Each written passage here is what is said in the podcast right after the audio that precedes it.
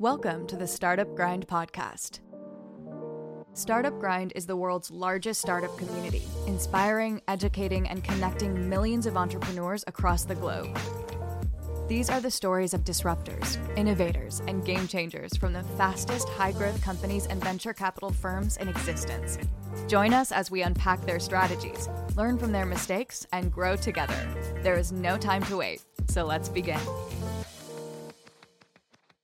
This episode is brought to you by Oracle for Startups.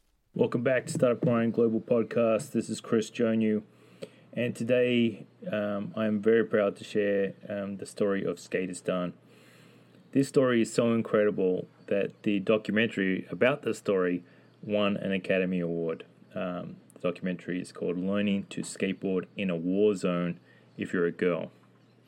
Oliver Perkovich, who's our guest today, is the founder of Skateistan, the first NGO to combine skateboarding with creative education to empower children. The first school was in Afghanistan. It's been so successful that it is now in also in Cambodia and South Africa. He's got Tony Hawk on the board. It's just insane. And so we go through all the challenges he had, you know, as a foreigner setting up this entity in Afghanistan, particularly given the nuances of religion that came into play with young girls and sports in Muslim culture. So just incredible story, and I'm sure you'll love it. Enjoy. Welcome, Oliver. Been a while, my friend. How you doing? Good. It has been quite a while since we last talked. Exciting to be here with you. Thanks, mate. Yeah. So I've got to go back here a little bit because. This is a new audience, and I want to make sure I, do the story justice. And I apologize. I'm sure you told the story a million times, but then we can get through to all the success you've had recently and the expansion of the operation and everything like that. But you started a skate school in Afghanistan so can I go back? You originally started. You were there. Just traveling the world as an Australian kind of backpacker, and you had a few skateboards. Can you just get into how it all started? Yeah, the way that it started was I'd my girlfriend at the time got a job in Afghanistan. We were living in Morocco at the time. I'd sort of been moving around. And had left Australia 2 years earlier, and she got the job in Afghanistan, and I thought that was super exciting, and followed her there 2007, and I was looking for a job. I had a couple of skateboards with me in case I could find some friends to skateboard with. I've been a skateboarder since I was just before my 6th birthday. And I just turned 46, so that's 40 years on a skateboard. At the time it was skateboarding in the streets of Kabul. And I didn't go to Afghanistan with the idea of starting an NGO or a skate school or anything like that. It was I really just was intrigued by the country and wanted to go there and check it out. And when I was there, I was skateboarding in the streets, and kids were really interested in the skateboard. And what made me interested was that half the population in Afghanistan is under the age of 15, so really young demographic overall in the country, and young people just really wanting something different to and being sick of the violence and the lack of economic prospects and everything that went with it. And they were interested in my skateboard, and I was also interested to see that girls were also wanting to skate. And because girls didn't play football, or women weren't driving cars, girls weren't riding bicycles, all of those things were seen as activities just for men.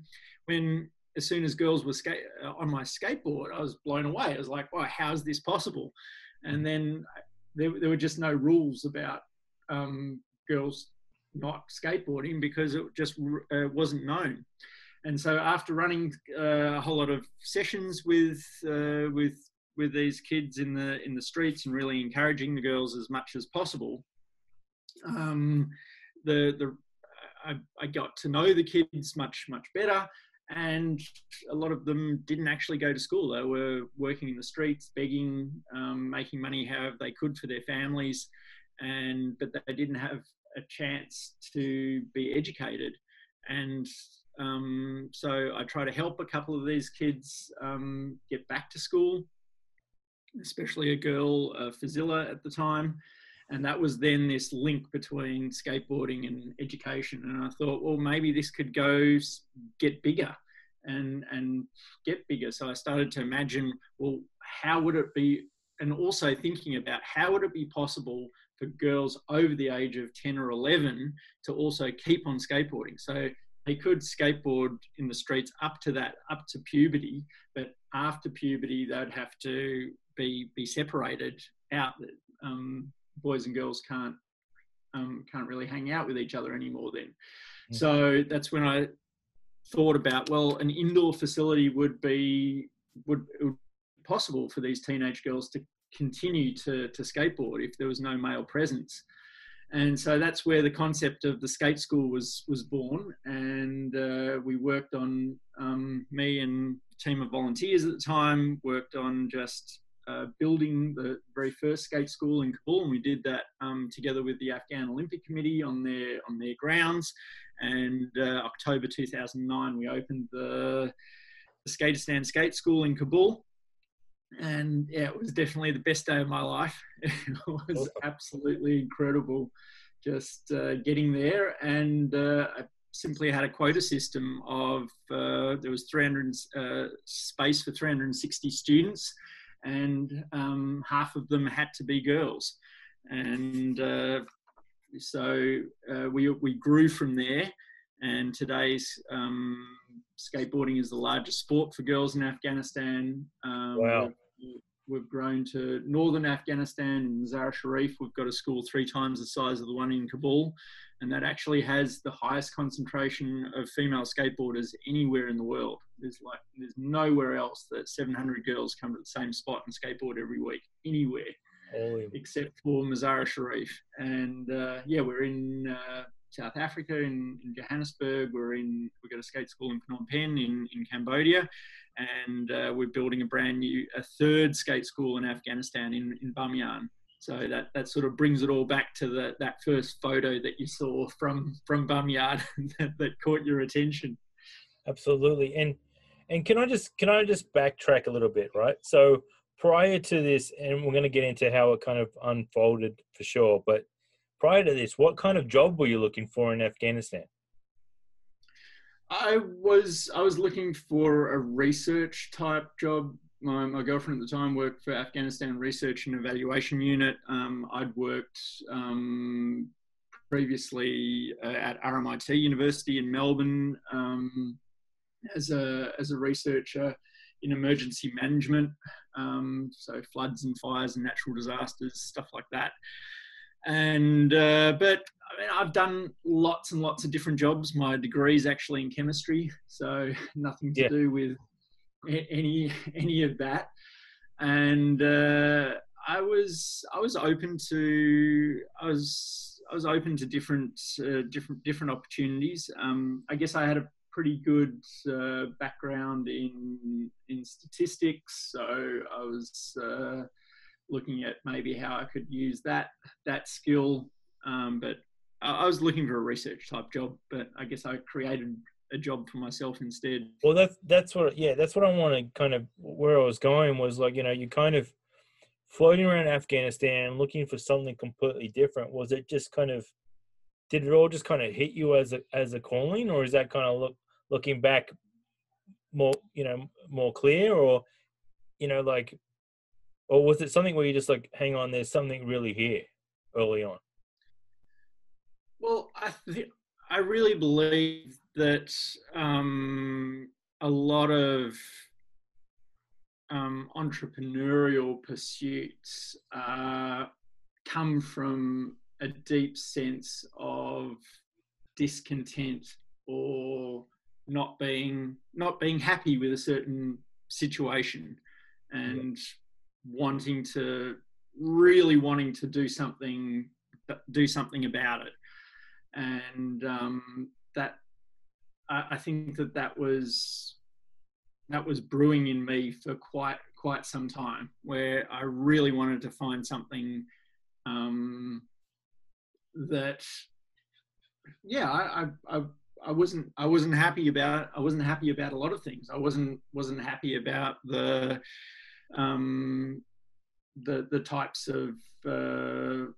types of organisations that I've worked in different jobs. I wasn't happy with lots of the speed of social problems being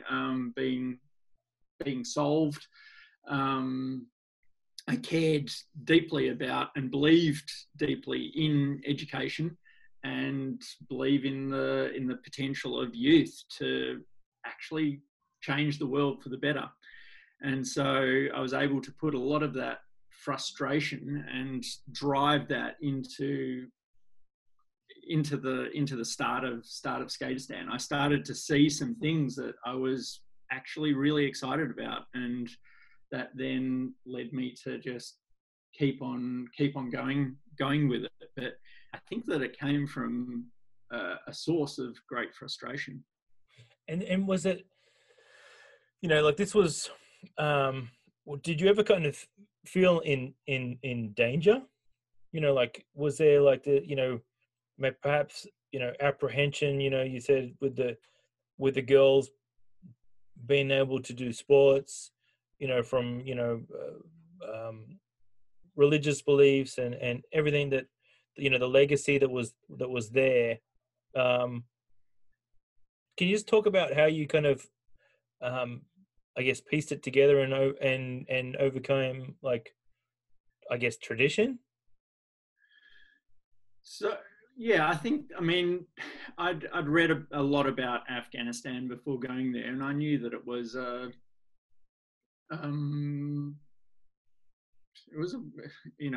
somewhat of a war zone.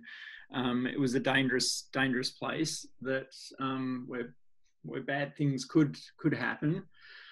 But I also saw a lot of potential, and I'd grown up in Papua New Guinea. I'd worked in. I worked in Alice Springs and in Indigenous communities. I'd seen quite a lot of difficult situations, or been in lots of difficult situations, and that's sort of a place that I'm comfortable.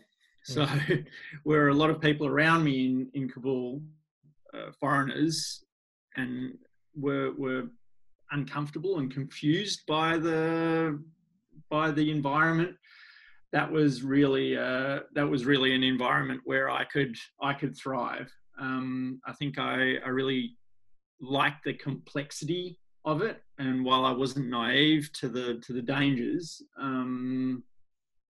there was definitely it was exciting. It was an exciting place to be to arrive in Kabul in 2007. And I just started to piece small things together. Firstly, that it really made sense to work with young people and do something through them. That girls needed to have equal access to opportunities for the country to grow. I was absolutely convinced of that, and I then saw before my eyes skateboarding being one potential pathway to doing that. And that didn't make sense to a lot of other people. Like, why the hell are you skateboarding with kids in Afghanistan? Isn't that the last thing that they need? And for me, it was the first thing, because it was a potential stepping stone onto education, onto making connections with the rest of the world, onto understanding how to express yourself and, you know, learning how to fall down and get back up again, which Afghans are actually really, really good at, but they don't always, and especially girls and women, aren't given those opportunities to try things out. So it was a step-by-step process, and I often describe it as feeling my way in the dark. I mean, most of the time I didn't have a grand plan at all. It was just, hey, this is working, why not do some more of it?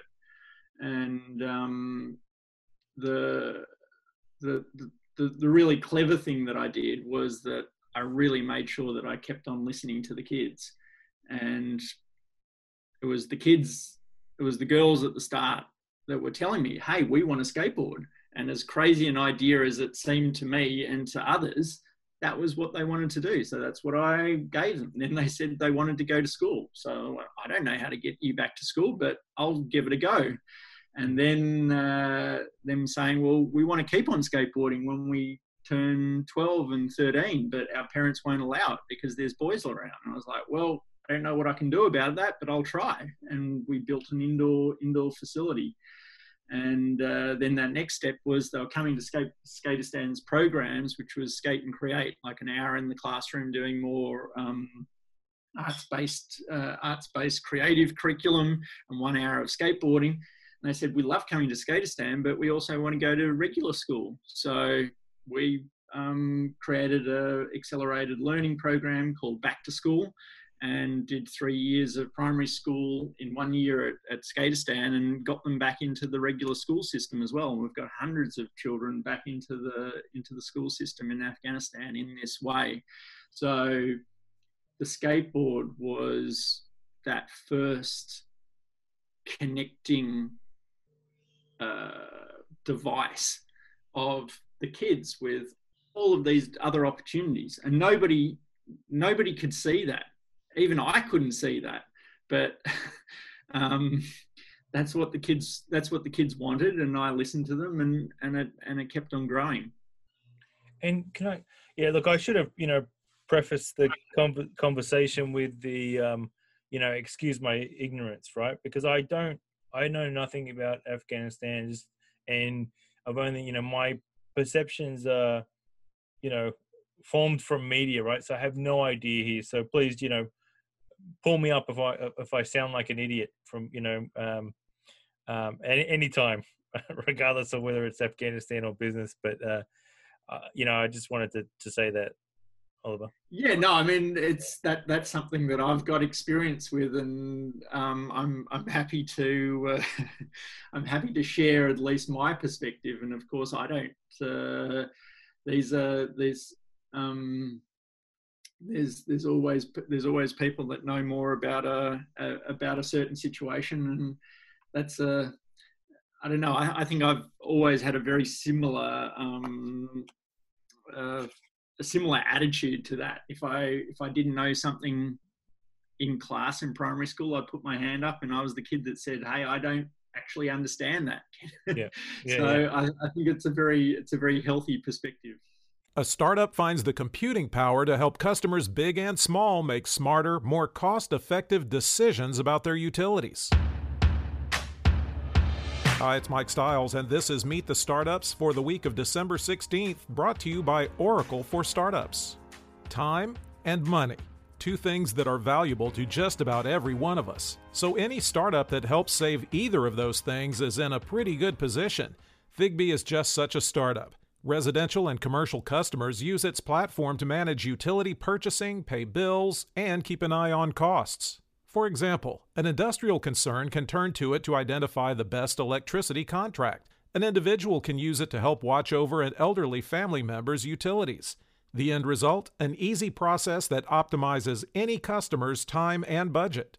But to run a platform that extensive, a scalable, secure way to process transactions with easy connectivity was needed. Thigbee chose Oracle's Autonomous Transaction Processing. It's a simpler way to secure and operate high-performance databases. Provisioning, configuring, tuning, scaling, patching, encrypting, repairing, all automated. For Thigby, that means a savings of 10 hours a month and the power to tackle data-intensive projects. Meet the Startups asked Thigby founder Mike Brassavand what Oracle's autonomous transaction processing adds to their value proposition. It's allowed us to develop all of the internal systems that we need to take in customer data, receive bills, process payments for customers, and serve them the way we want to, and save them a lot of money while also raising money for local charities. Without Oracle ATP, I'm not sure how we would have gotten all that done. Who's providing the technology power behind your startup? Take a look at Oracle's startup program at oracle.com/startup. Okay, so now, like, was it, so you kind of pieced together and sounds like it, you know, it fell into place. And was there then, you know, kids, you know, seeing, you know, their education was improving? So then you had the, you know, the argument for the parents that were skeptical, and that, you know, kind of, you know, close the gap on any skepticism on the way through? There was always that's an ongoing process to get the parents on board and to get communities behind what we're doing. It's not going to always make sense to everybody, and you can't win everybody over. But if you keep on prioritizing it, which we do, then it's possible to keep on operating. So we do a lot of home visits,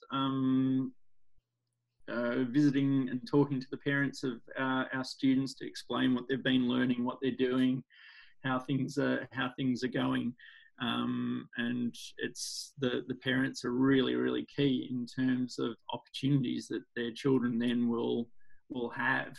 So that's an ongoing challenge, and there's of course a lot of people in Afghanistan that don't necessarily think that what we're doing is the right thing, but we try to listen to the kids as much as possible and convince the parents. and was there like, and I imagine there's just been some you know, some standout stories that kind of, you know, keep you going in what must be some, you know, stressful times. And we'll get on to, you know, the other, you know, going into other countries and stuff. But is there some kind of some big wins that you'd like to share where you just kind of look back, you know, fond memories and go, that really worked. That, you know, that you know, that child went on to do this. Whatever it is that, you know, you kind of hold near and dear to your heart? I'm really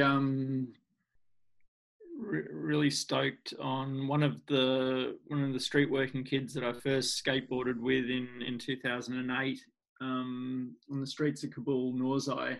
He was a very talented skateboarder, but was you know, a little bit more in the background, but he was keen to learn, and he came on and was an educator at Skateistan in Kabul, and helped grow the programs there. And then when we established in northern Afghanistan, Mazar-e Sharif, he went up there as a 16-and-a-half-year-old, leaving his family. That was a really big move for him, and he then also when he was old enough enrolled in university there. He did a law degree. Wow. He continued his work with Skateistan, and he's taught thousands of children in the north of the country, and built up the programs there.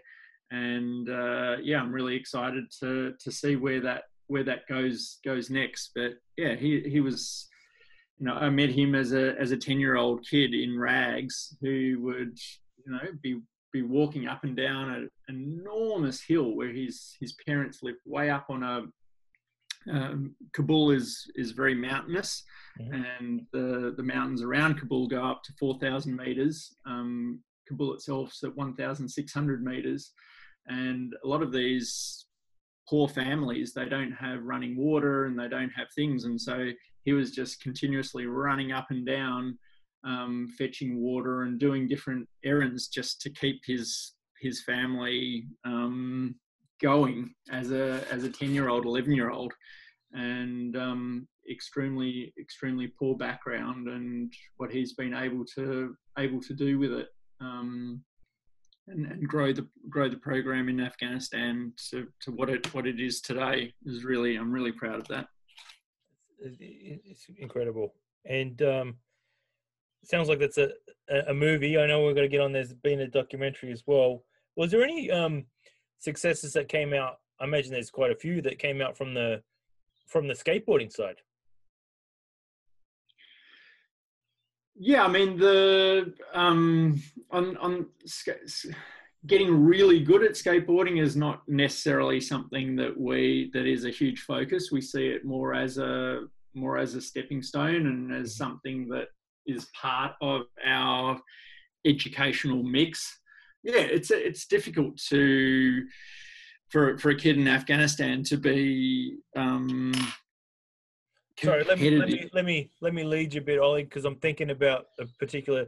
There was this some of the team traveling to be the first from Afghanistan to skate in different events, right?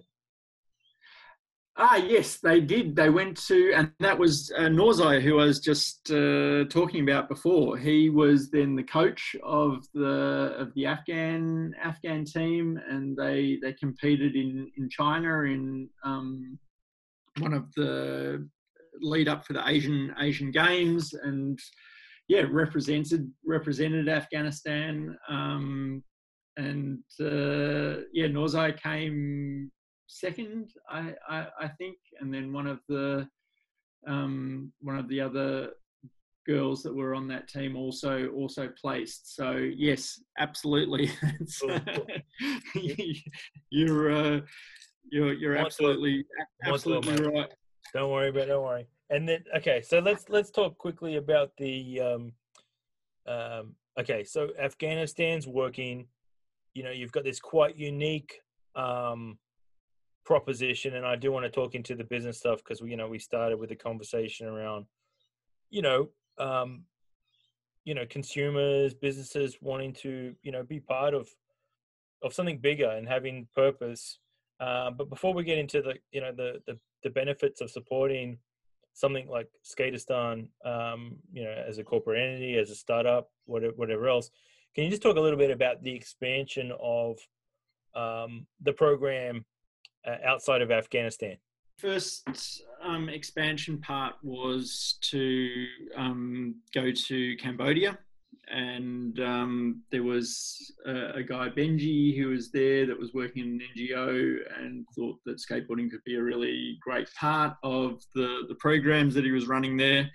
So we started that through Benji, and then we realised that it had a lot of potential, and we established our own skate school there, and Tin, who's our general manager in Cambodia, she's actually gone over to the US and competed in competitions, skateboard competitions as well, and she actually won one of the competitions over there. So that was really cool to see, and to see the growth of the programs in Cambodia. We get a lot of focus on working with children with disabilities there, and we've also built a small skate park in a deaf school, and there's also been, so in Khmer Sign Language, they've added the word for skateboarding, or the sign for skateboarding. So that's without video, I can't show you what that sign is, but it does exist, and that's been really exciting to see that grow. We've also got really large deaf and blind programs in northern Afghanistan, in Mazar-e Sharif. And that's been really cool to see our staff learn sign language so that they can work with the children with disabilities and see that grow. And then our last expansion project was Johannesburg in South Africa, and that opened 2015. and that's been growing really, really fast. And actually, last week was the second largest participations that we had. They've gone through a lot with COVID-19 restrictions this year, but we're able to run remote programs and see that all grow. Another part of our growth involves sharing of knowledge. So a couple of years ago, we realised that a lot of social skate projects were popping up all over the world, inspired by Skateistan, and they reached out to us for help. They saw us as leaders in the area, and we didn't always have bandwidth to be able to just go and help other projects in the way that we wanted to. So we established something called the Good Push Alliance. Mm-hmm. Goodpush.org, and it's essentially to share our knowledge, everything that we know, with as many people as possible. So essentially we're empowering our competitors directly, and we see this as the right thing to do because we want to see as much social impact in the world, and we want to have as much social impact as possible. So our knowledge in how to run programs in extremely difficult locations is valuable knowledge for others to know, and we don't need to be the only ones working in that way. We want to be the leaders in the space, and we do that by sharing what we know. And so we now have we've identified over 200 social skate projects globally. We're in direct contact with about 160 of them in 55 countries. Wow. And that's grown extremely fast. So we help them with all types of things: how to register as a legal entity, how to set up your finance, how to do HR, how to run programs, how to be running inclusive programs for children with disabilities, for having girls inclusion, how to run educational programs and link them with skateboarding. So all of those things have been part of Good Push, and that's grown really, really fast. So, so South Africa. Now, can I talk about,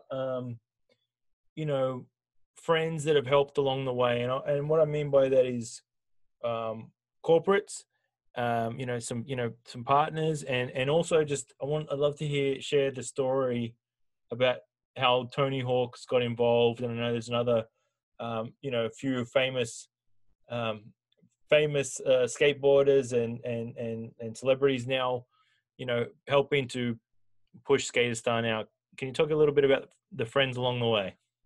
Sure. Yeah, I think that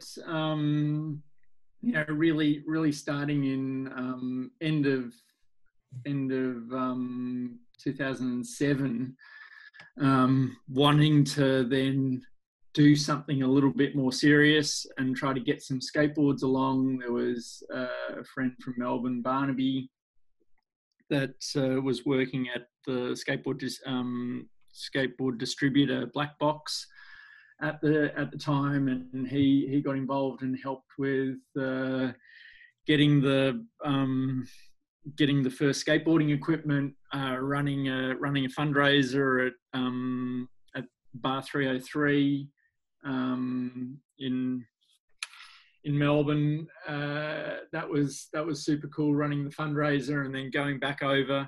And then I guess through Black Box, Jamie Thomas, who's a really famous pro skateboarder, that was exciting to me because he was my hero as a when I was a younger skateboarder in my 20s, and then to have my hero back me in that way was a big deal.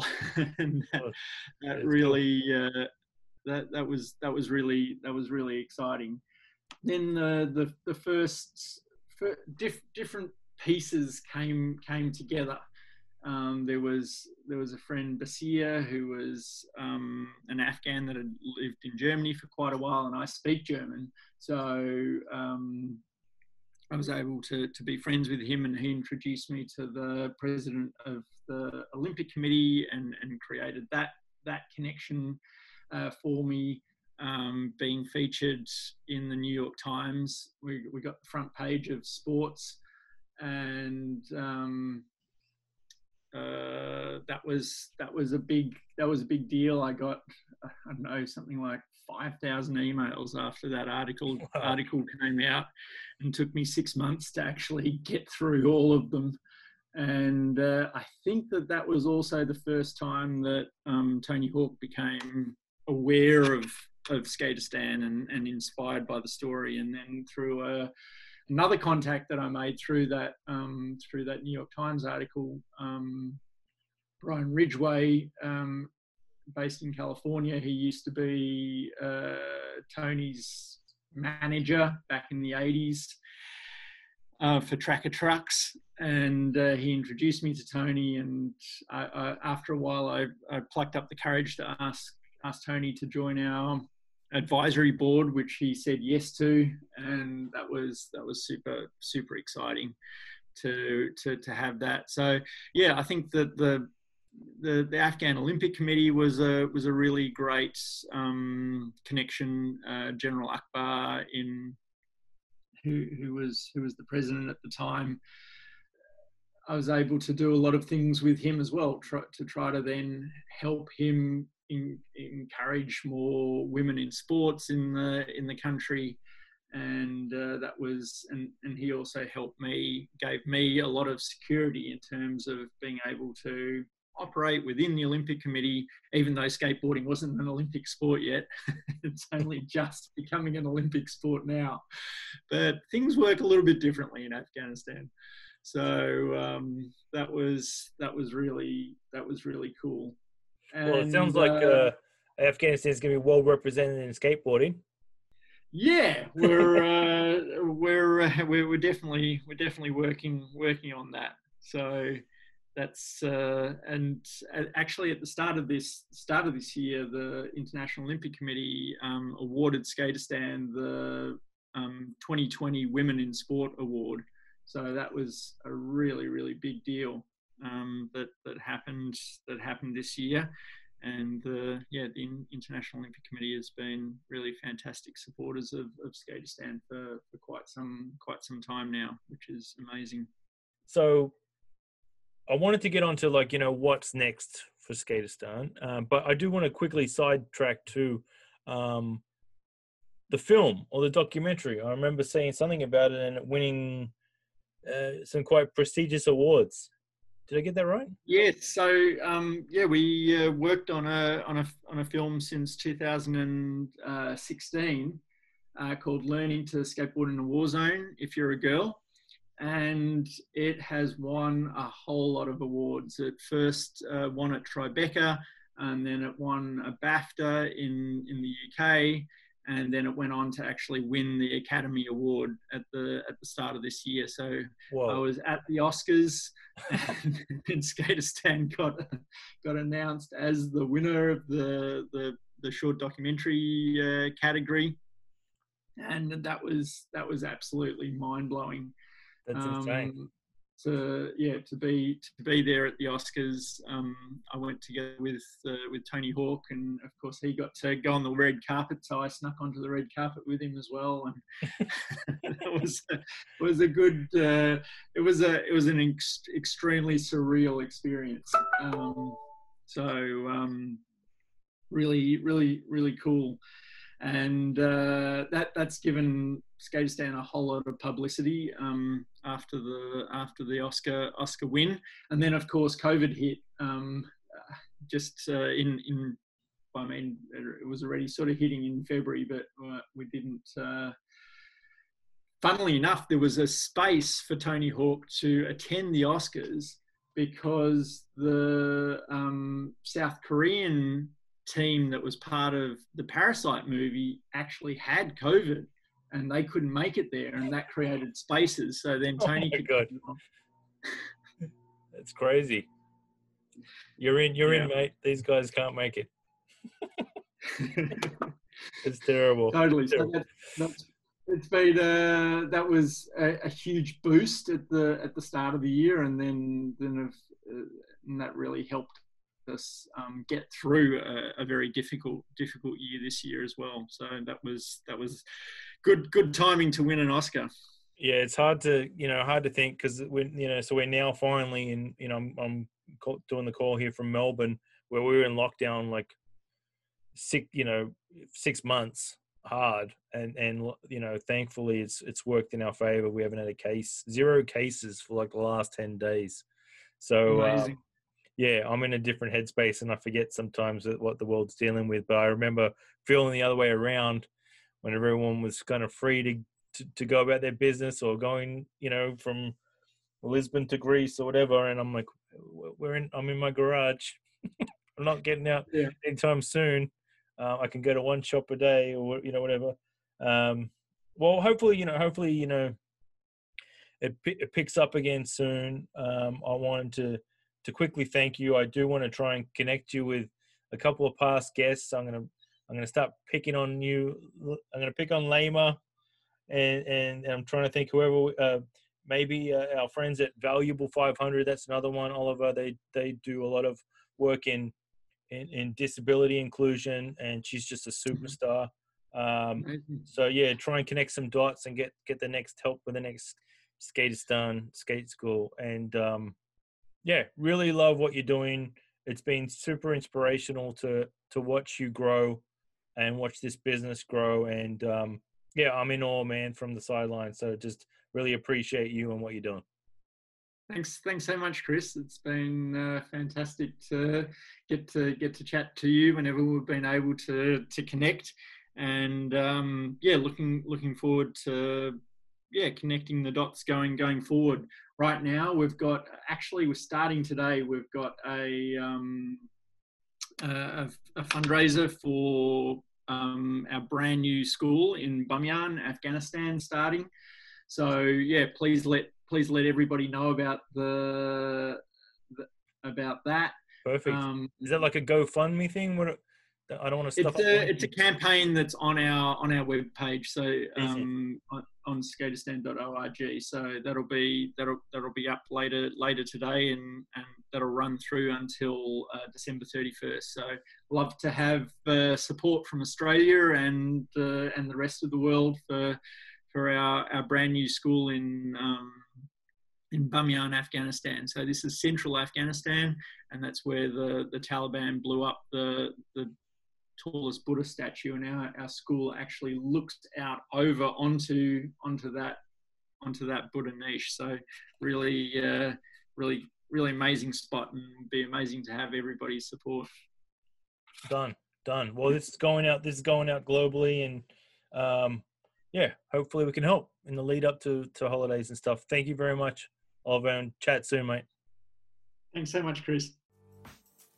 Thank you for tuning in. To keep up to date with all things Startup Grind, visit us at startupgrind.com or join us at any event in a city near you. Until next time, chase the vision and keep hustling.